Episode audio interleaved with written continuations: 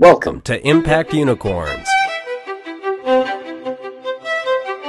the podcast where you meet inspirational entrepreneurs building the next generation of transformative companies.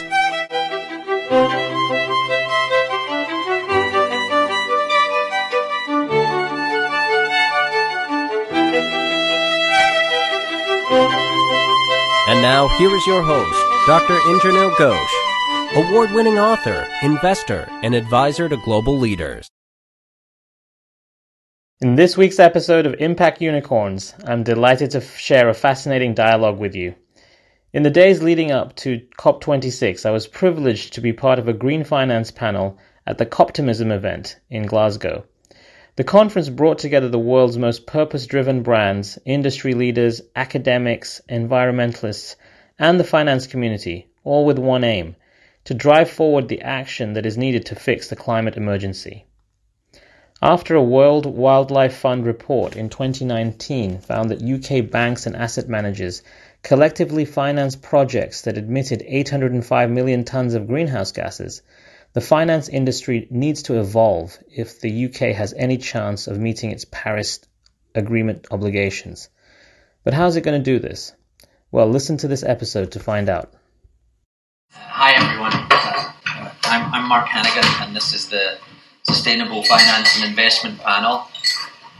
Uh, I'm delighted to introduce my fellow panelists before we show a short video. So, on my right, we have uh, Indranil Ghosh the CEO of Tiger Hill Capital.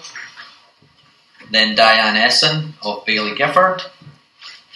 Next is Manish Karani of MVK Group. And finally, William Stormont of Eight Hours Ahead. What we, what we want to try and achieve today is to dig in, dig into and explore the process of putting our money, our collective money, where our mouth is, so to speak, with the commitments that are going to be made at COP um, over the next two weeks, and also to to try and uh, inform those of you who are not of a financial background what it's going to take to, to make to make these massive investments a reality. So, we're going to lean on the expertise of the panel here to help you guys understand uh, the, what it's going to take to, to, to make these massive investments. I also want to try and convey to the audience that uh, even if you're not a, an investment banker or someone involved in investment, you actually have more influence over this process than you think you do. And I hope that that's a takeaway for you guys at the end of the discussion today. So perhaps we can start with each panelist just saying a couple of words about who they are, what they do for context, starting with Indranil, please. Thank you. Uh, my name is Indranil Ghosh. Um, I've been a sustainable investor for the last decade or so. Uh, firstly, for a large sovereign fund called uh, Mubadala, where a large amount of their investments were nation building or uh, socially motivated. Um, and recently, I wrote a book about uh, how to uh, invest sustainably to uh, achieve a sustainable economic development along the lines of the, the UN SDGs. And I also have a podcast called Impact Unicorns, which is all about transformative companies that could both become unicorns but also have amazing impact along the way. Hi, I'm Diane Essen. I work at Baillie Gifford, which is an investment management firm based over in Edinburgh. We are predominantly an equity investment house, and we have clients that range from pension, um, pension pots. So, any, any of you that have a pension, we might manage some of your pension money, or charities, or endow- uh, university endowment funds that need to grow their their money there, um, and so they'll invest with us, and then we will make decisions and decide which companies to invest in. Hi everyone, Manish Khurana. First of all, good to see everyone without a screen in front of me. so, so great, great to see everyone. Um, founder uh, and CEO of MVK Group. Um, we are the fund manager of a coalition fund, which specifically focuses on the plant-based space. Um, we specifically look at more consumer brands, um, so the vegan trend, and we've been doing this for around three to four years. uh, and now we're actually raising our second fund for 100 million pounds, um, and we're looking forward to speaking to everyone about this exciting movement. Hi everyone, uh, William Stormont from up the road, uh, Perth. Um, I wear several hats, but primarily I'm here because in a similar world to Manish, venture capital, uh, but really helping companies to do business in China, including clean tech and food tech companies. Um, I'm also a farmer by background, so I've got uh, my own personal interest there and, and, forestry as well. And then, uh, probably due to my MBA experience in Oxford a few years ago, I have a great interest in all things impact, and in particular trying to solve the problem of uh, essentially financing renewable energy infrastructure in emerging markets where investors are less keen to put their capital uh, as it seems being very risky. Thank you all. Uh, so, so as I said, we're going to spend about an hour exploring the what it's going to take to mobilise the capital that's required to make these net uh, net zero commitments a reality, and also to try and give you guys a little bit of insight into into the role that you can play as individuals in this journey. I've broken broken the discussion down into four sections. Firstly, we're going to look at the, the why. Um, what, you know, why, why are we making these investments and why should the people who control the capital make the investments? Then the how. You know, how is it going to happen from a government perspective, from a company perspective, an individual perspective? The where. Where does this need to happen? Uh, and the who also. Uh, so we're gonna we're gonna uh, cover from those four angles. Um, we're going to try and use uh, non-financial terms where possible, right, guys? That's what we've agreed to do because we know not everyone in the audience is a finance person. So we'll try and keep it as um, light as possible. And I think, are we taking questions from the audience, Martin? Is that yeah, part of sure. the format? Yeah. Yeah, I've challenged the audience to Yeah. have some tough questions for you. Okay, good. So if you have questions, just uh, are you are you moderating that? Is there a roving mic? Is that the Yeah. yeah roving mic? Okay, great. Then then let's kick off. So I, I just want to talk a little bit about the why first. You know, that's a bit of a business cliche, but uh, you know, the why of the gargantuan amount of investment that's required to make these commitments a reality. I was thinking about it this morning.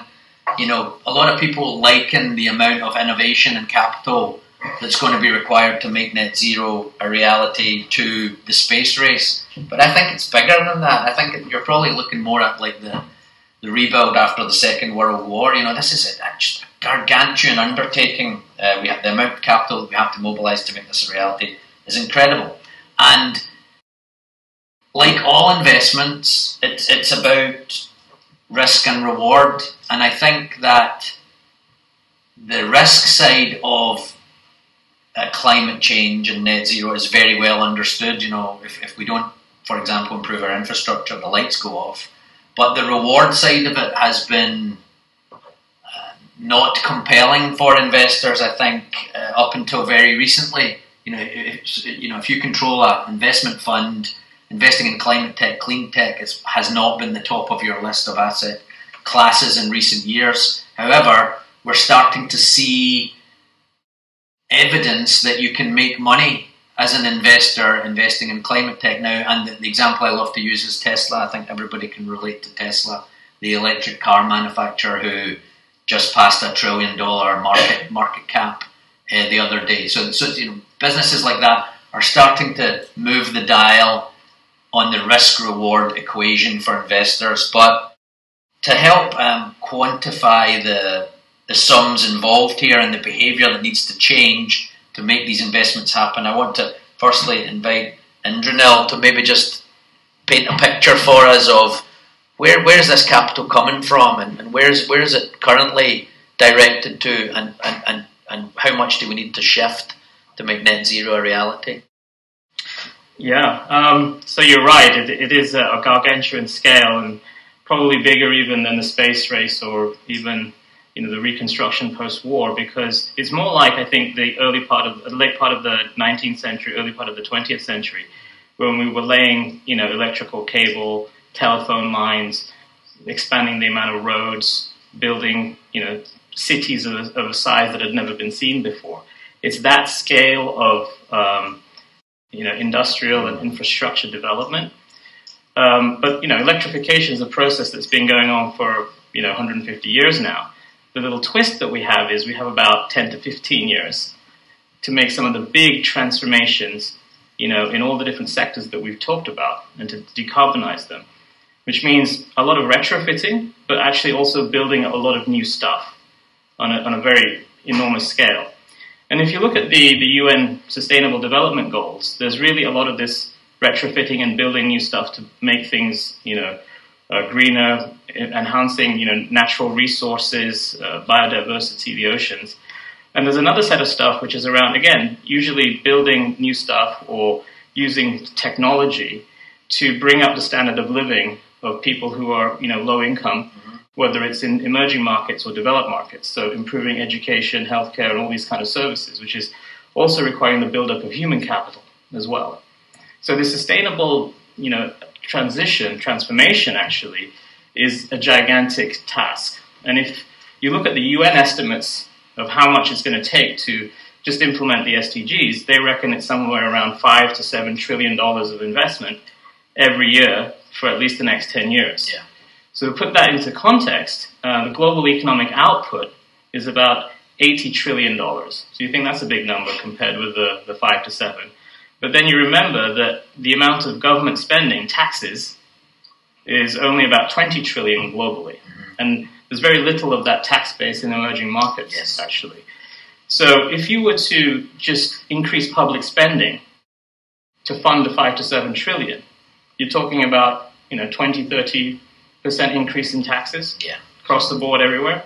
So obviously that's not going to happen. So then you think, okay, maybe I can take that some of that tax money and spend it more efficiently. Certainly can do that, um, but you're still going to be left with quite a large investment gap to plug. So where can you look? So there could be corporate investment. The problem yeah. with corporate investment is that you know markets and companies are set up to think more short term, yeah. more in smaller size of investment than the massive scales that we need. Yeah. And they're not very comfortable taking early stage risk, whether it's on a technology yeah. or whether it's on sort of a new way of doing things.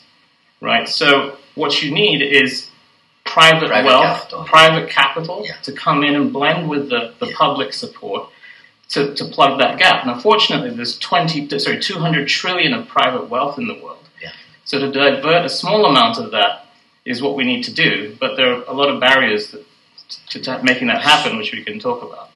If you're enjoying Impact Unicorns, don't forget to like, subscribe, and hit the bell to receive notifications of new shows. Bring the most relevant impact venture stories to the podcast. If you would like to review the show, go to the Apple Podcast mobile app or iTunes to leave a rating and review. Right, so, so I think that's a great point. So, in summary, uh, government can't do this on their own. It, it would cripple us from a, tax burden. So, so private capital has a huge role to play. Now, for private capital, for private investors to choose to do this, they have to believe that there's going to be a return. I think that uh, so I think two things have changed in that respect since the since the Paris deal. Um, I, to make private investors more inclined to invest in uh, sustainability. I think, like the first one is that uh, the the owners of the capital, the pension funds, etc. If if an if an investment manager is not investing with a sustainability agenda, then they're not getting access to capital anymore or not getting access to as much capital anymore. That's a very new new thing, relatively speaking. And if, if, investment managers have to increase sustainability focus in order to continue to enjoy access to capital, they're going to do it. And then the second thing I think that I mentioned with Tesla is that people are starting to see that you can, in fact, make money investing in sustainability and, and, and ESG. So, what I'd like to do is um, starting with Diane, maybe just go through each of the guys and say that for your for your part of the financial services industry, do you do you see the needle moving in terms of investor sentiment to deploy more capital towards sustainability? Because each of the panelists live in a different part of the financial services industry. So, starting with Diane. Absolutely. So, as I said, our uh, clients are pension funds, charities, universities, and, and our clients have been guiding us um, with where they want their capital to Yeah. be deployed. Yeah. Um, and that's a key part that I think we will come back to in terms of the voice of our clients and how important that is for us to be able to make decisions around that. So it's very, we're getting very strong messaging from our clients of they want their capital to go into something that they do see as sustainable. Fortunately, that is very much aligned with how Baillie Gifford has operated for over 100 years. We take a 10 year investment time horizon as our sort of baseline. And so that's why, even before clients started saying we want sustainable investments, we invested in Tesla when it was coming out of the cradle. We invested in Zoom before COVID hit, just because we saw or not me personally, I, I didn't make that investment. I, I've been there five years. be here. Yeah. Some of our other investors, you know, made, really saw that. They looked 10 years ahead. They looked 20 years ahead, and they thought, what's the future going to look like? And when you get to those long-term horizons, Yeah. you know, the convergence between shareholder returns and other stakeholders really starts to come together. Um, you're not going to have a successful business in 10 or 20 years if you're not thinking about these things. So it's really inherent to how we at Baillie Gifford have been trained to invest and how to think about investment opportunities, very much thinking about the long term growth and sustainability is such a crucial part of that. Manish? Yeah, I mean, ours is slightly different um, in that we, we traditionally manage family money, family wealth. Um, and it's been very interesting because uh, over the last 10 years of me having conversations with very wealthy families who are often first generation and they sort of created their wealth from traditional assets, so property, uh, healthcare, um, before really technology was, was there.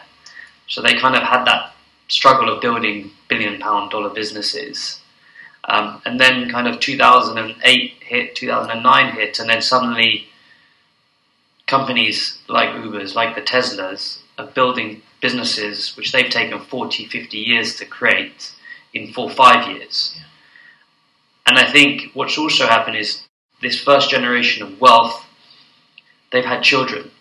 And the children have seen this, and the children have always been much more passionate and interested in quicker gains and more interested in the Teslas and the Zooms and the Ubers. Yeah. So now what's happened is the shift, and I think COVID has played a big role in this as well, in that they've been telling their parents or their board we should be diversifying out of traditional, we should be diversifying. And then suddenly COVID's hit, and a family that's made all of its money from property suddenly saying, actually, maybe I should have listened to them. So now what's happened is when we're having conversations with uh, family offices to, to invest with us or, or, or funds, it's a much easier conversation um, because, first of all, there's been a complete change in how wealth is created now, so we don't really t- need to sell too much.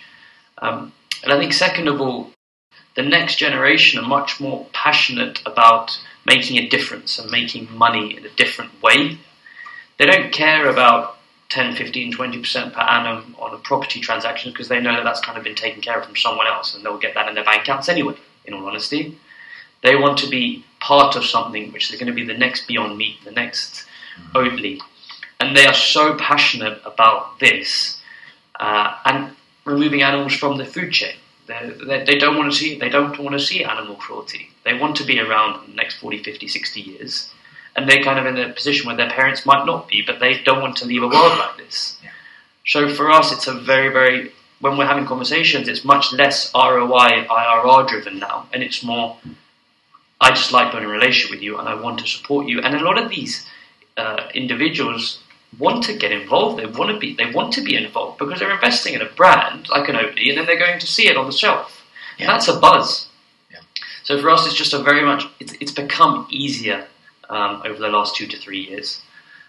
Um, so I think what Manish is speaking to as well, and actually Diane also sort of hinted at it as well, is that I don't think it's unique to this, but it's accelerated in this moment, and for the last sort of 10 years, there is a real consumer element to what's going on here.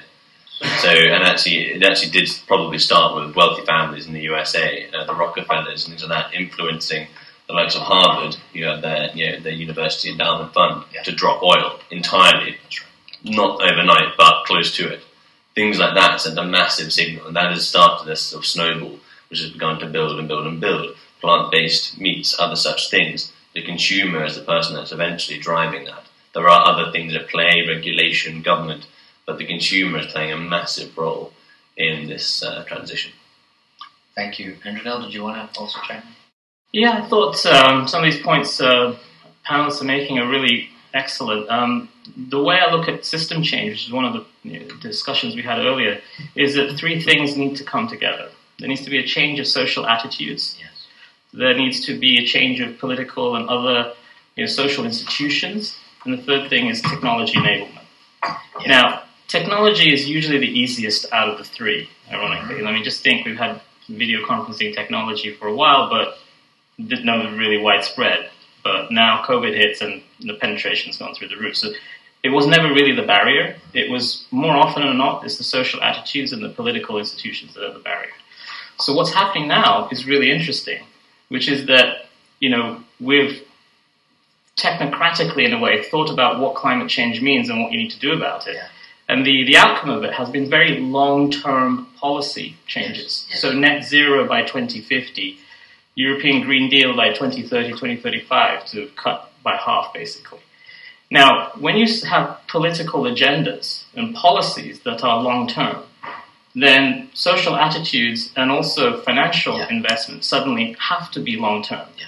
Because policies being set to price carbon, to tax emissions, and all of this, you know, on a schedule that's going out into the future. And the more specific that schedule becomes, the more that companies have to transform what they're doing, and there's more opportunity also for innovation for new companies to figure out how to transform the economy. And this is why when you get to you know the investors, the long-term and big investors like pension funds, Yeah. they now have to think pretty long-term about how to change their portfolio Yeah. from being you know mainly carbon-based to something that's much more you know decarbonized and socially impactful. Now, as I'm raising a fund right now for you know a, billion euros to invest in sustainable infrastructure, what I actually see as I talk to LP or investor after investor is that yes, there's some sophisticated ones that have you know got this and are implementing it, but the vast majority are at the stage of I need to tell my board. I've been asked by my board to figure out how to shift this out Yeah. capital allocation, and have to report back to them early next year. Yes. So that's the stage we're at. Most of the capital is still figuring out what they need to do and how to Yes, deploy I it. agree. And desperately looking for frameworks and pathways to do that. Yeah, and, and you know, sustainability can mean a hundred different things to a hundred different people too. Okay, great. So I, that was about the why, and my takeaway there is that I think the why is now well understood by the investment community and capital markets. I think we're over the why. I think generally that box is checked. I do think um, millennials and Gen Zs have played a huge role in shifting the why uh, because they are the consumers, pension payers, and voters of today and tomorrow. So if, if you're in government or you're, or you're managing capital or you're selling a product, these are your you know customers, voters, uh, pension fund payers. So I think I think we've got the why. Uh, I'd like to talk a little bit about the how. Now, now that we get the, the, rationale for, for doing it, let's talk about the practicality because it is a phenomenal undertaking. You know, we're really hoping for aggressive commitments in the next two weeks out of COP, and that's wonderful. But then we actually have to do it, and you know, it, it's not going to be easy. So I want to just touch with the panel a little bit free form. You know, three groups that are in my mind. What government can do um, for the how, you know, in terms of policy, regulation, tax breaks, carbon taxes. What companies can do in terms of their corporate VC procurement policies, voluntary carbon markets, uh, and not greenwashing.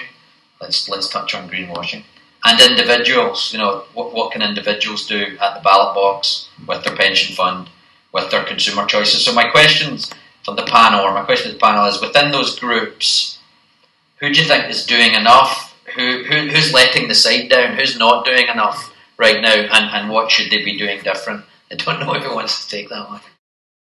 Yeah. Well, I'll I'll give a stab. So I where I want to start with this one is you know thinking about sustainable finance. I think there is at least for me before I came into an investment, uh, I thought of we'll just leave it to the experts. And I think it's really important to remember that if you have a pension, if you have savings, if you have a stocks and shares ISA, even if you have savings in a bank, you are an investor. And where your capital goes really influences outcomes. As we're talking about, it can go to technology, it can go to larger companies and really influence their ability to access further capital. And so, where you put your money is, I mean, collectively, it's a huge impact. Um, and you have a choice. You can invest passively, so you can give your money to a benchmark, but then you can only influence through capital allocation.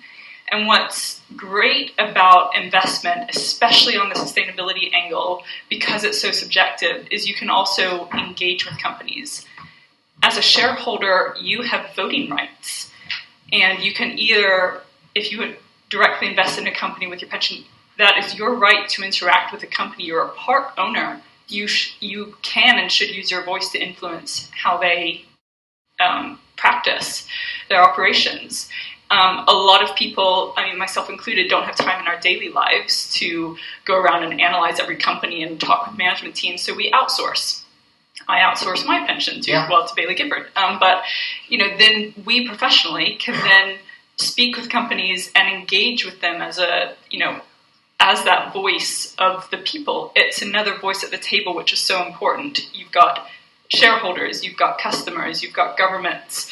And if you give up that right to interact or engage, or if you just give your capital to any investment firm that you don't know, you don't know Yeah. their process for sustainability, I mean, if, if sustainability matters to you, it really behooves you to look into who's managing your money and where they're directing it. Do, does that apply? Do, do your values align with that investment that. manager? That's a great point. I'd like to go a little deeper on that actually because I, while you were talking, I was remembering that you know things like Robinhood and Cash App. We're now seeing fintech innovation, which is putting the consumer in control of where their capital goes within stocks. And you know, William mentioned that consumers are driving a lot of this stuff in the capital markets. You know, my son's twelve, and on Cash App, he's got a stock portfolio that he manages on the school run. Swear to God, it's true. Uh, and and Tesla is like his favorite stock. It's like that, my Tesla. so so I think although we're in an investment panel and we work in that industry, to Diane's point, everyone's an investor today more so than ever because because of this innovation. I don't know if anyone wanted to add to what Diane was saying. I think that's a really good place to start, which is you, asked frame the question is who's letting the side down. Yes. Um, maybe what's letting the side down, I don't want to point fingers as to who, is just, just the level of education. Yeah. And the, the way media can help us become aware and more active in all of these places where we have leverage. Mhm. So going back to numbers, you know, there's $55 trillion of consumer spending globally every year Yeah. out of that 80. So that's a lot of leverage. You know, what you buy and having more awareness of, you know, where it came from, what the supply chain was, how green it is, how socially inclusive it is, is a really good way to have a big impact, right? Yeah. Because we all spend money. How we invest is another great area. Obviously, where we vote or who we vote for, not just at a, at a national level, but at a very local level. Yeah. This is really important because that's probably where you have the most leverage actually with, with your vote is at the community level, even you know on a school board. How are your children being educated? at That level. So there's a whole level of activism which Yeah. I think needs to be, you know, we can all hold ourselves accountable for. Um, now, when when you have that kind of social activism, it's very difficult politically to ignore that. So Greta Thunberg goes and does her amazing stuff, and the next week, Theresa May has net zero 2050 Yes. you know, an extinction rebellion, you know, whatever you think about them, has an effect as well, right? So now you've got legislation. Uh, Then you go through the cycle I mentioned before. You've got legislation, then you've got repricing of as natural assets. So carbon is expensive. That means peat, you know, bogs that have been, as we talked about this morning, have, have degraded, suddenly become a valuable asset, and an investable one when you put regulation around it, and so on and so on. Guys, anything to add? Yeah, I mean, I would kind of be a bit blunt here. I think, especially in the plant-based space, if you look, I think governments have let the area down. Um, I think there's a lot of subsidi- subsidies that have gone into the dairy farming space, and they continue to, to do so. Um, and but I'm also very very proud in that if you look at sort of the, the plant-based space specifically, you know you we, we, if you have a sort of a, a, a, vegan chocolate versus a non-vegan chocolate, mm-hmm. the non-vegan chocolate will, will, generally be cheaper because of the obviously the, the government support and, and, obviously some of the things that might be inside it, versus the vegan chocolate, which is more expensive because it just naturally doesn't have the support from the government to, to, to bring the price down. But actually, so what what we've seen from our portfolio is that they've had to really bring taste at the forefront to beat the, the, the, the, main competitors that have had this kind of advantage. And I feel like over the last three, four years, you know, you look at Oatly, you look at Beyond Meat, you know, you, uh, investment company, we have Love Raw, it's a chocolate brand, we've got a Purezza, we've got a pizza brand. And a lot of people would go to these brands and comfortably eat this every day rather than going to your, your, your, your non plant based that, that's, um, that's got to be good for the consumer, Manish, because what you're saying is the product needs to be superior to overcome the economic disadvantage. Exactly. And, and I'm just thinking of Tesla again. I know I'm a little bit obsessed with Tesla, but it is a really nice car to drive, and it's a really good looking car. So the, the role of the consumer, though, is is complex here because there are a lot of the decisions that we make, a lot of things that we like to have, which maybe aren't so good. Yes. Uh, so I think there's there's a lot again. It comes down to education and us making difficult decisions, which will because essentially the way the sort of financial world works, in my very simplified sort of view, is you have consumption, which equals demand. Yes. You have demand, you have essentially a, a, value exchange, and that is what investors are trying to find, and yes. that's where the money flows towards. That's right. So the money will flow eventually towards consumption. So where consumption goes, the money will follow, and that's where we have made a lot of progress. But the, the difficult thing about the transition that we're making now yeah. is that there are some areas where the money needs to go, where consumption does, maybe doesn't want to go. Yes. That's really difficult. What does that mean? That means that you know, multiple things need to happen. It means that someone needs to essentially organize a system and a series of incentives that enable capital to go there. Yeah. to go where maybe it doesn't want to go. Yeah. It could, in the long run, be actually a good place to be. But that's obviously where the, the risk and reward is a difficult thing to quantify. But what I would say is I think social media has played a big role in this. Yes. If you're saying, okay, how do we kind of break that barrier down? Social media has done that. Yeah, yeah. totally. It's, it, it, you know, it, it is bigger than yeah you know, than a lot of establishments. Um, yeah, know, I would also then have a concern about greenwashing there. Yeah, let, yeah. Let, let, let's touch on greenwashing then, because we, we wanted to bring it up. It was, it was actually Diane's point originally. You, if so, let let's let her have her say. Yeah. Well, oh gosh, I wanted to talk. About, I. Well, well actually, well, I, let, oh, before before you did that, I'm just conscious we're rattling through here. We haven't had any questions, Martin. Can we nudge some people in the audience to, to uh, waiting on my nerves. Gauge, please. Back, back, can I throw one at the moment? And it sure. bridges the why and now the how.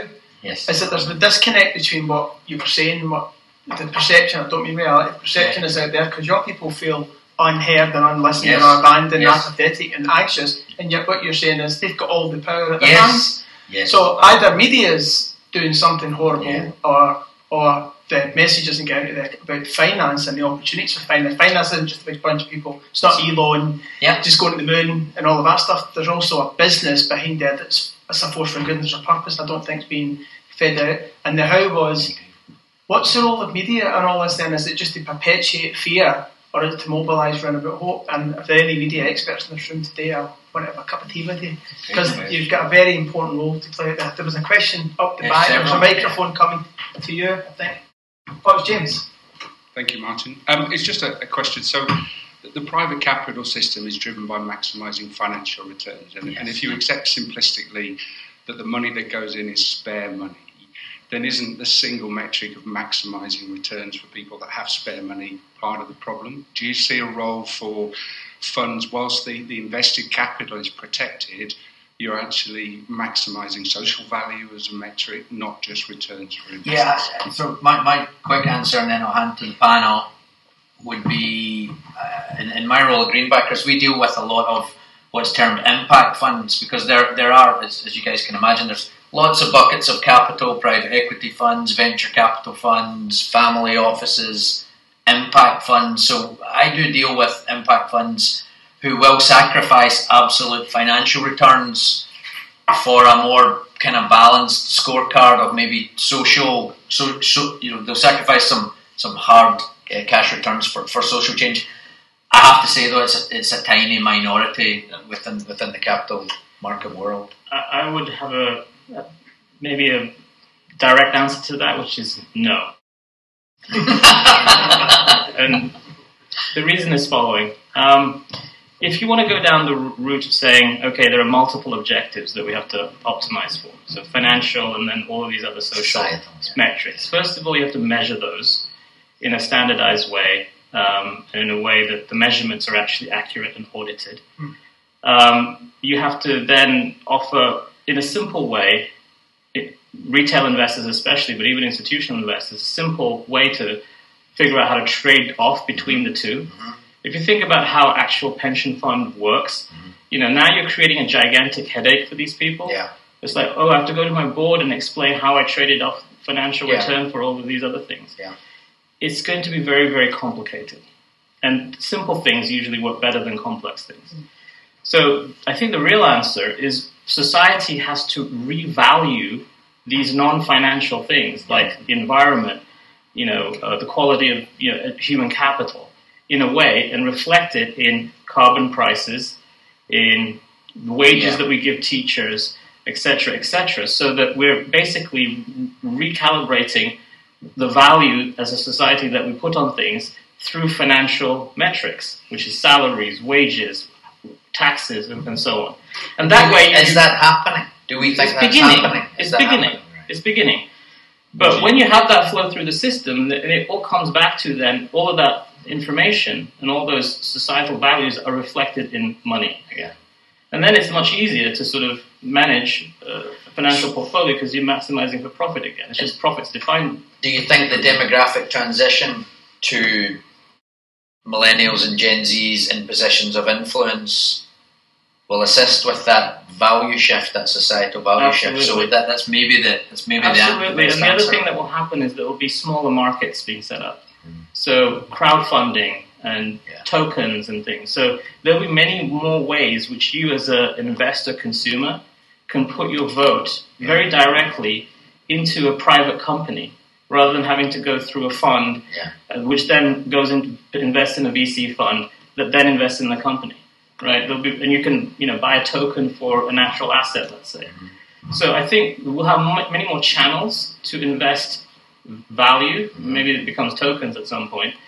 But I think the major thing that we need to do is revalue what society actually thinks things are worth.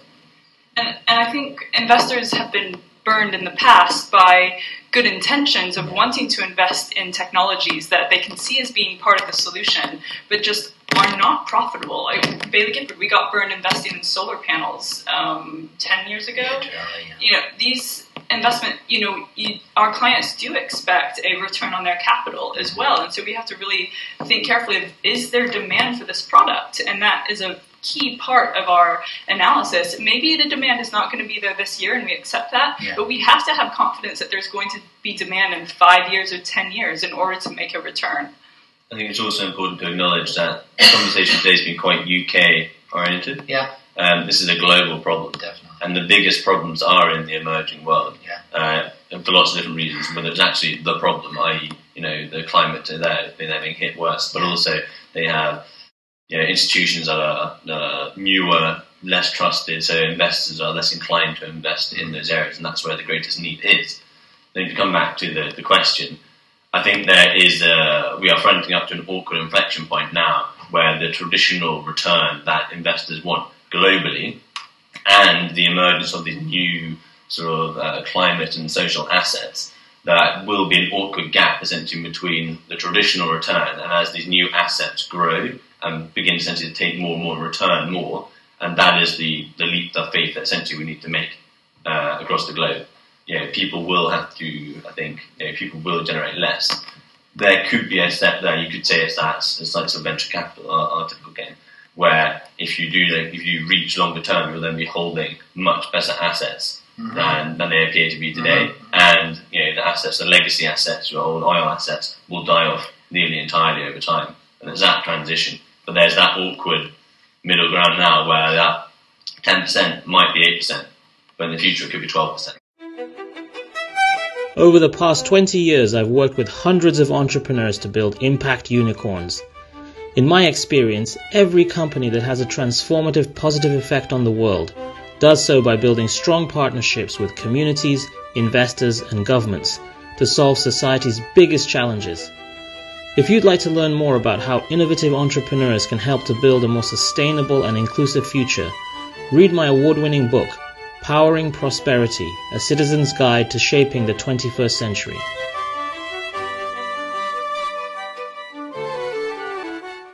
So, so to summarise, yeah, I think that is happening. I think would be the summary, but it's it's going to take a very long time. But we think it's happening, Martin. I was going to say, can you help us, but predominantly me, because everybody here is smarter than me, is that if you're looking for certainty, and I know Baillie Gifford, no one else has a crystal ball, but three quarters of the world now uh, have net zero targets. Scotland's are written in law, so we can't not be 2045 net zero in England.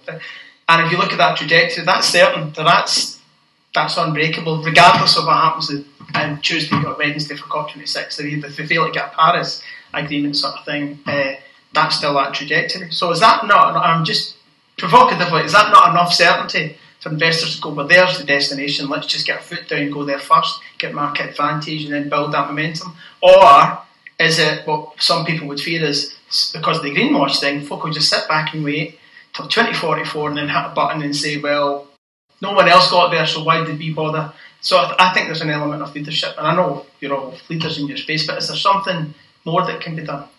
Well, that's where I think there is a real role for shareholders to have a voice with. That's us. That's everyone, yeah. And if you outsource, that could be me. I could be representing you. You know, so we have a voice at this table, as I mentioned, and you know, it is important to society, our clients, you as shareholders, that companies are taking these um, issues into consideration. And we do bring that, you know, it is an increasing part of our conversation with, with companies to try and push them in that direction.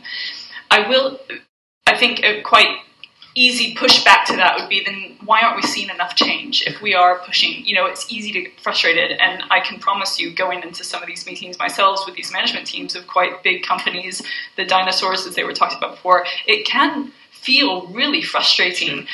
But i just want to raise the point there which comes to the greenwashing yes, element that i think the you have to have all of these stakeholders working in concert because not just investors getting burned for investing in solar panels too early, companies are getting burned from investing in new technologies or sustainable technologies too early. And, you know, they and that could actually be destructive to end goals. So I'll give you an example. You know, Coca-Cola, we could really you know, bash them over the head for all of the plastic bottling that they create. Um, you know, why aren't they taking a big leap? Well, they could. They have the capital. They could just say, you know what? We're not going to sell plastic bottles anymore. Everything's going to be on tap. You bring your own bottle. Maybe they have a you know a milk bottle recycling scheme. But if they do that, do they have enough customers that are on board with that? Would you accept that? Would or would people start shifting to Pepsi? Well, well okay, I like Coke better, but Pepsi's more convenient now. There are all these competitive dynamics that mean that sometimes taking a big leap could actually be destructive to your company. And and the value of these companies is still that they are huge they have huge amounts of capital to deploy to innovation. You know, Coca-Cola, Pepsi, they have come up with biodegradable bottles because they have the resource to do that. So it's I, you know, I'd love, okay, I'd love no, I'm sorry. extend your point, if I may, which is I just remember Cristiano Ronaldo uh, during the Euros. Was it the Pepsi or the Coke bottle? I can't remember. But Yeah. yeah. did that. Took a bottle of water and did that. And four billion got wiped off of. So my point being that yes, there are these challenges to be dealt with, but this is where the media and leadership comes into play. What we need is more Greta Thunbergs, Cristiano Ronaldo's, and you know all the other people that enjoy a lot of you know social media status and, and publicity to make these uh, tipping point statements, right? Because it's going to be tipping point events. Yeah. And, Right. the, and the companies are listening. They, they, they tell us that we would make this change, but we don't have enough buy-in yet from our customers. So it's the chicken and the egg. Was Yeah. it not Steve Jobs who said people don't know what they want till you give it to them? So that you could, on a point, this Yeah. leadership point, is just say, from now on, this is the only way you're going to drink Pepsi. Take it or leave it. Yeah. And what Yeah. I think everybody here would probably get on board. We have That question. leadership isn't that's taking a punch. Sorry, Martin. Yeah. question. So when it comes to sort of mainstreaming this impact that we can have as individuals, and you know, I'm hearing this again and again. Actually, just within the last few months, the number of times this has come up in terms of the impact we can have through our pensions or- and our investments. But are there sort of um, are there resources that people can use to navigate this world that makes it accessible to them, that enables us to have that impact? Because even from my point of view, you know, I've never thought about it. I went home after one of these meetings, went right. I'm now excited to think about what my money could do. I Yeah. want to go and put it somewhere, and I want to engage with my money in a way I never have. But just knowing where to start, like I was Yeah. realised I Yeah. have to sit there for weeks doing research or pay a lot of money to have some advice.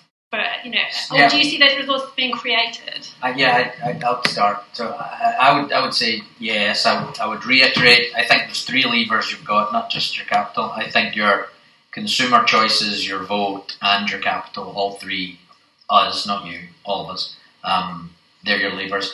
But yeah, I think what you're seeing is innovation in the fintech space, financial technology space, where investment management used to be this kind of weird esoteric thing that very specialized people do and you pay them money to do it. Um, there's a, a plethora of apps that are now coming out and you know I don't want to promote anyone in particular. I'm a little bit wary about the controls and oversight of them, but but Robinhood and Cash App are the two that I'm aware of that anybody can download on their smartphone and it's very intuitive and helps you understand. I'm not promoting those apps to be absolutely clear, but my point is investment management decisions, and we don't want to put Baillie Gifford out of business, of course, but uh, are are being put in the hands of the consumer. That's what's happening in the fintech space. And and so, as we mentioned, our clients are mentioning this more to us as this being important. And so, because of that, we are seeing we are producing ourselves, and we know our competitors are producing more documents to share with people. So, if you go on websites of some of the, at least some of the major investment managers I know, but Yeah. I'm sure smaller investors as well will ha- will give you some sense of the process behind what they're doing. Yeah. Because I would actually say there's greenwashing around corporates, there's also greenwashing around investment. And because it says sustainability on the tin doesn't mean it aligns with your Yeah. personal values of what's sustainable. So understanding, getting a sense of that process as it sounds like you're trying to do, I agree it's not it's not the clearest because of all the regulations around us not being able to promote our products. But for instance, we have a blog. Um, I know other investment managers have blogs that are, we're trying to be a bit more outward facing. Um, so hopefully those resources are increasing for you. It's kind of the pension switch, like you switch. Somebody Yeah. set up pension switch, so you can go on and put in your details and find out who somebody should invent that. That, that's if I may, I that- want that first, by the way, to start mentioning. That's exactly right. So when you think back to the internet and why e-commerce worked initially, it was because there were a few places like Amazon and eBay where you had a trusted environment Yeah. that you knew things were going to happen in, in a proper way, right? The problem that we have in investments, let's just focus on the investment industry, is that there's no set of trusted standards Yeah. because there's too much information for most people to process about what this company is doing and what that fund is doing. So there needs to be trusted standards so you can say, if I want this, this is a standard stamped way of investing in it. Or in a parallel track, you need more ways of investing directly, Yeah. in a de- democratized way, directly into little companies little assets, little farms, and that's also coming. And, and crowdfunding is, is a form of that. I think Crowdcube and, and Seedrs is a form of that. More, yeah, be great to get more questions, please. So I just wanted to add to Oh. that as well. Um, you know, for us, we've got certain things which, as a as a, as a firm and as, as a you know as the coalition fund, are very important to us. Um, and we've kind of built a team around that. Um, and for example, if, if an investor does come to us and says, "I want to invest 100 million or whatever with you," and they're really financial focus, returns focus, returns focus, we, we just wouldn't take their money, to be honest. Because if we are encouraging that person to invest with us, then that's the type of uh, that's the type of investor com- investment company we would invest in would, would attract that as well. And we're not, right? We want to attract people that want to make a difference, and they will go whatever they'll, they'll do as much as they can to ensure that's the case. And it's not purely about profit. We've we've we've, we've done things, for example, like us. For proportion of our carry goes back to animal charities. So, and it's, it's really pretty straightforward to tell someone, well, you're going to invest with us, we're going to provide a proportion of our carry to, to charities. When we invest in our portfolio companies, we say, in order for, we are allocating some of our profits to animal charities. Fingers crossed, you, you individuals will go and you know sell your business for 100 million. Would you like to also allocate a proportion of your profits to charities? And pretty much every portfolio company that we pick will say yes. So fine, you know there are different metrics, there are these different things, and obviously Coco is very different. You have to look at uh, you know a 500 page document, but we kind of try to keep it very simple because ultimately, you know that will transition. Um, and- I hate to interrupt you, I'm sorry. Sorry. But two minutes left, and I really wanted that question from that lady. Maybe we could get a quick answer to it. Can we have that question just real quick? It's our last two minutes. I'll try to be quick and just on that greenwashing element and appreciate all the amazing work you guys are doing in this space. But um, given, I think last year, 72% of ESG labeled products don't even meet Paris agreements, um, and nearly 70% of uh, asset managers are worried about greenwashing in terms of their decision making. And in the same way that you know retail brands like H&M launch an ethical line that makes you actually more question the rest of their value chain and what they're selling. Um, do you guys think that we could get to a stage where we're switching around the labeling of sustainable or responsible investing, where it's actually only a label when it's the reverse, and that the standard is, um, you know, an investment or an irresponsible or an unsustainable one? And if so, how far away are we? And what do you think would be the main driver of that? Is it the risk from fund managers, or is it the regulation that comes to private sector or to you guys to make sure that you're being robust in the product labels? Okay, might, might be tough in two minutes, but anybody want to have a stab at a quick answer? There are some. Well, I think the uh, you know standardisation is key, um, and I think we have been let down by government on this front. Um, yeah, government always moves slowly, but they've had a lot of warning here, and these sort of conversations going on for quite a long time. Um, you've had the UN SDGs now for quite a long time, and yet they're still really not being sort of taken up uh, across the board. Um, so I think you know, we really need to push in that direction now. And if that means there's you know, some people get burnt, some companies get left behind, so be it. Um, we have a big problem to solve. I would actually maybe directly counter that. I don't think standardization is going to work because we all there's no universal definition of what is sustainable. So there's no universal definition of what we should invest in that is sustainable. It has to be very bottom up, very company focused. Do you get into the nitty gritty? How do you do the trade off? And an important one is is it sustainable to invest in a company with a large carbon footprint that is growing? Some of the benchmarks I say no. but I think it's a two way. It's a, this is a unique problem, which is a unique solution, which is both grassroots and government led. Okay, got to got to wrap it. But that's Okay. great. Thank you. Thank you for the question. I just do you remember fair trade with the coffee industry? That's what I was thinking of there. So it looks like we're out of time. Um, big takeaway for me is that the people who allocate capital to make these investments happen, they're getting it. They're waking up to it. But more than that, consumers are actually ultimately influencing capital markets. I think that's what that's the real takeaway for us. It just takes a long time with policy and what have you. So we think it's going in the, the right direction, but we think consumers can accelerate it with the behavioural choices they make on their vote, um, their capital, and their consumer behaviour. See, before we thank you, just that has been an amazing session. I must say, I've, I've made four pages of notes, and I'm a dreadful writer. and everything's been recorded, just so you all know, because I've been sitting trying to capture this, and the education today has been seismic. That's phenomenal, and I think people now have got more information, more ammunition, more inspiration, and more tenacity to make sure we don't just sit back and say, the stuff I said this morning, you could all repeat after me. Somebody needs about climate change. You do. Yeah. So we've got the opportunity to take this stuff in our hands right now. So thank you all very much for that. It was a fantastic session. Thank you. If you've enjoyed this episode of Impact Unicorns, don't forget to rate and review this show by scrolling down and clicking Rate This Podcast. And join me next week as I talk to more inspirational entrepreneurs building the next generation of transformative companies.